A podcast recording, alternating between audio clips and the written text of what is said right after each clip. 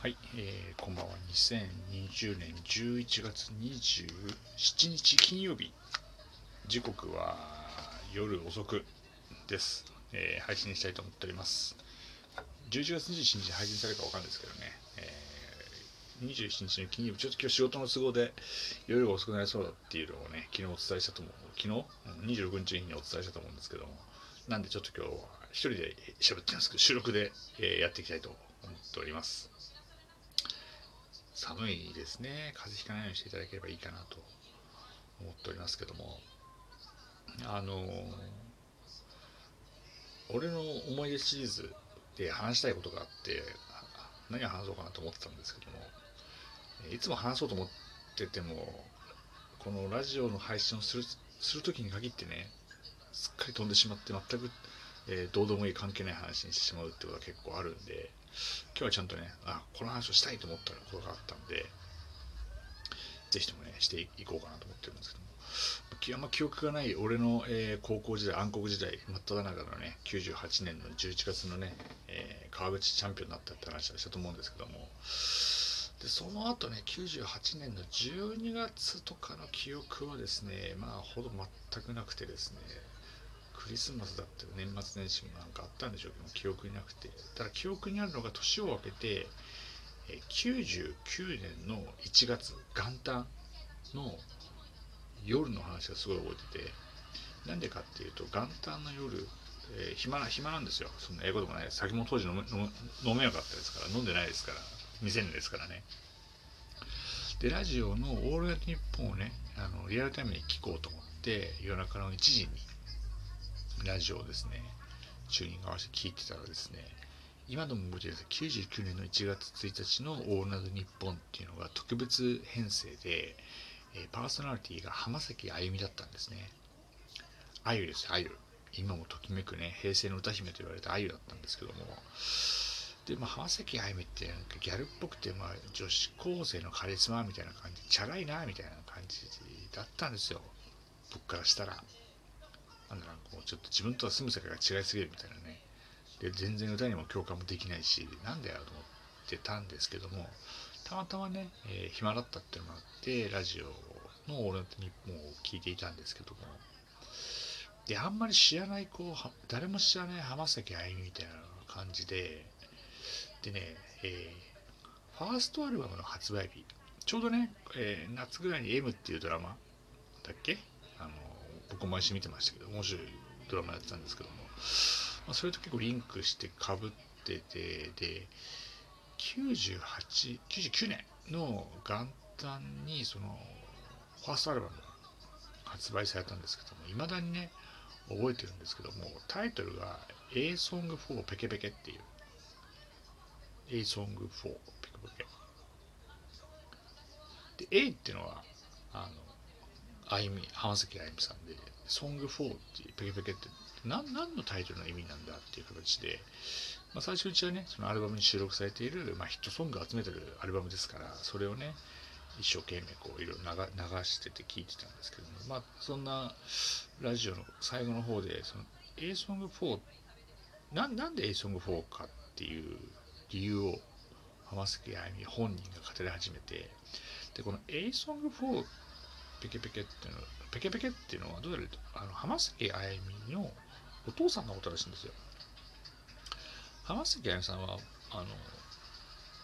母子家庭で育ってでお父さんがそそ背中を見たみたいな記憶が小さい頃にあったらしいんですけどもだからちゃんとお父さんと向き合ってない見た記憶がないって本人言うわけね。そんなちょっとそこはちょっと細かい話はちょっとあの忘れちゃってしまったんで、なんかウィキペディアなんかで調べてもらえばいいんですけども、家を出て行ったお父さんの背中を思い起こして書いたのが A Song for ペケペケっていうね。それをね、こう、その歌の思い出を語りながら、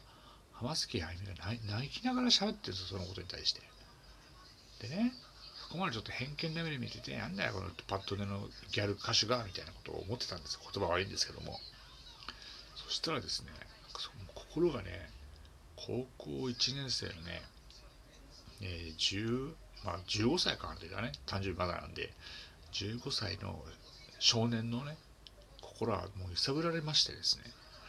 これはすごいアルバムだと。これはもうぜひとも購入しなきゃいけない。一気にそこからね浜崎あゆみのファンになってしまいましてですね次の日1月2日の日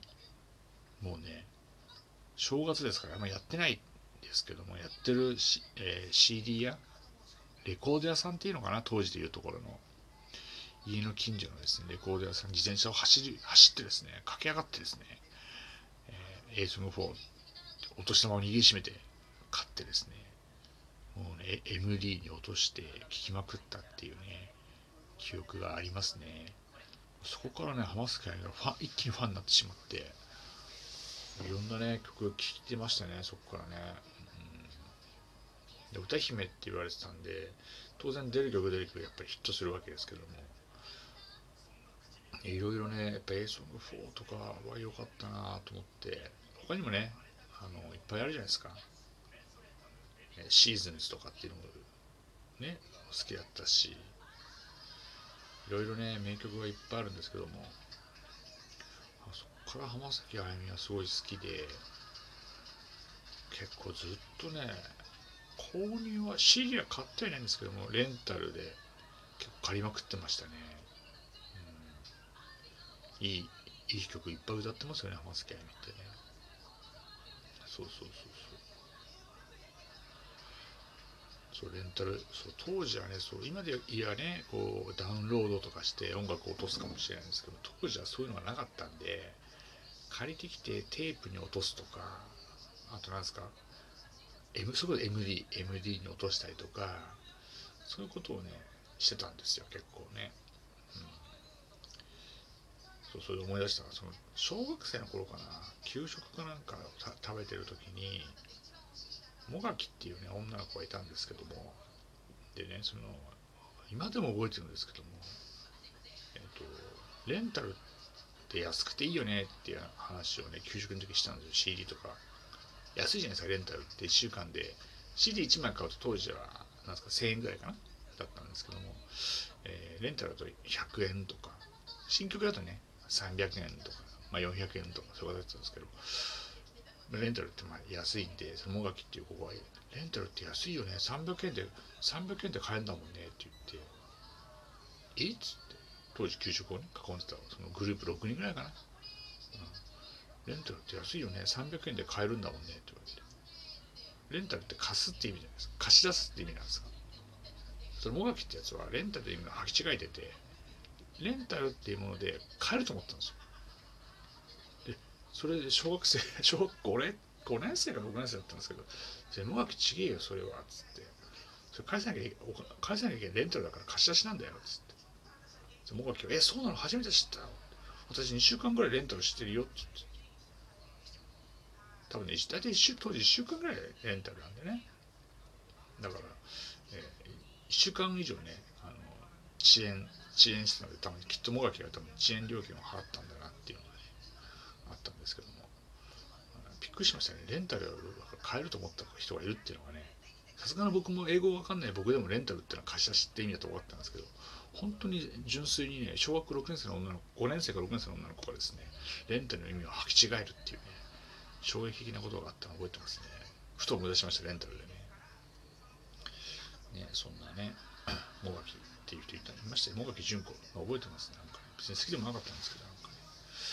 どうしたんですかねその後ね。結婚したんですかね。地元にいるんですかね。全く分かんないですけどなんか、ね、まあ、今結婚しますよね。378ですからねなんかね。お子さんもいるんじゃないですかねなんかね。結婚したのは僕ぐらいですねなんかね。まあね、そんなね、レンタルの話はいいんですけど、浜崎あゆみの A Song 4っていうファーストアルバムはめちゃくちゃいい曲なんで、いいアルバムなんで、あと YouTube で落ちてんじゃないかなと思いますんでね、えー、時間のある方ね、聞いていただければいいかなと思っております。はい。ということで、えー、ずっと話したかったけど話し忘れてしまった、えー、俺の